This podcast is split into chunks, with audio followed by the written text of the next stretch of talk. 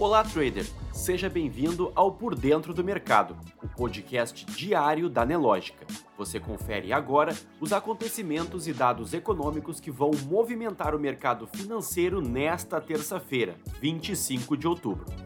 Após o tombo da véspera, o Ibovespa abriu em novas quedas hoje. Logo nos primeiros negócios da manhã, em meio à divulgação de dados de inflação e imerso nas turbulências eleitorais, o principal índice da Bolsa de Valores brasileira já perdia a marca dos 116 mil pontos. Na Ásia, abertura majoritariamente em baixa, com exceção do Nikkei, índice da Bolsa de Valores japonesa, que operava em alta de cerca de 1%. Nos Estados Unidos, os mercados abriram com tímidas altas, enquanto na Europa o cenário é misto.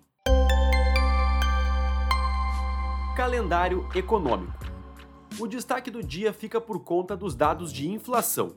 Após três meses seguidos de deflação medida pelo IPCA e outros dois pelo IPCA 15, o mercado esperava uma nova notícia positiva, mas não foi o que aconteceu. O IPCA 15, considerado a prévia da inflação, registrou avanço de 0,16% em outubro, segundo o IBGE. Os maiores impactos vieram das elevações nos preços das passagens aéreas e dos planos de saúde. De acordo com o IBGE, a redução nos preços dos combustíveis ainda foi sentida no IPCA 15, em outubro, mas em menor intensidade.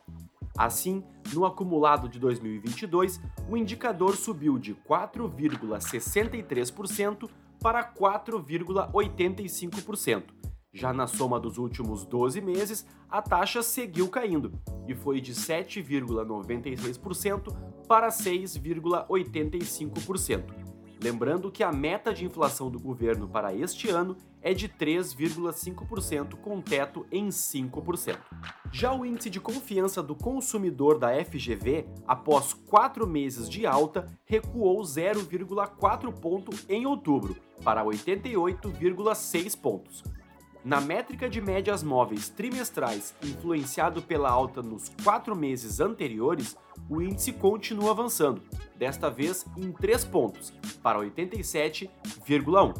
De acordo com Viviane Bittencourt, coordenadora das sondagens, o resultado trouxe uma mudança de comportamento, houve melhora das avaliações sobre o momento atual pelos consumidores de menor poder aquisitivo e uma revisão das expectativas para os próximos meses dos consumidores com maior poder aquisitivo.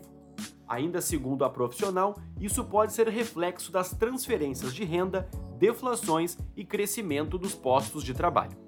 Mais tarde, o mercado espera dados que vêm da economia norte-americana, como o índice de confiança do consumidor em outubro e a variação de estoque de petróleo bruto.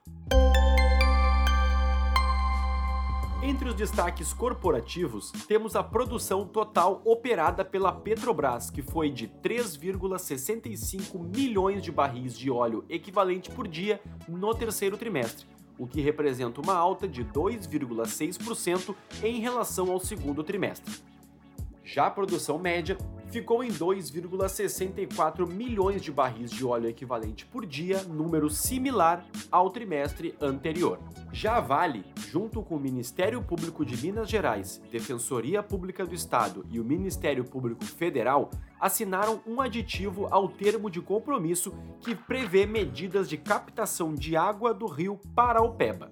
O caso remete ao rompimento das barragens da mineradora em Brumadinho, o prazo previsto para entrega definitiva destas obras, no termo firmado em julho de 2019, não foi cumprido e foram necessárias readequações de cronograma.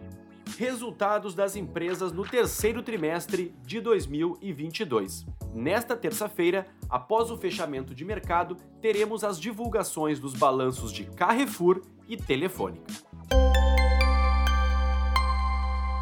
Economia.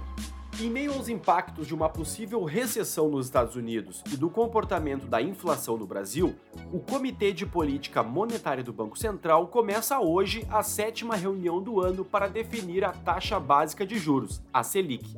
Amanhã, no final do dia, o Copom anunciará a decisão.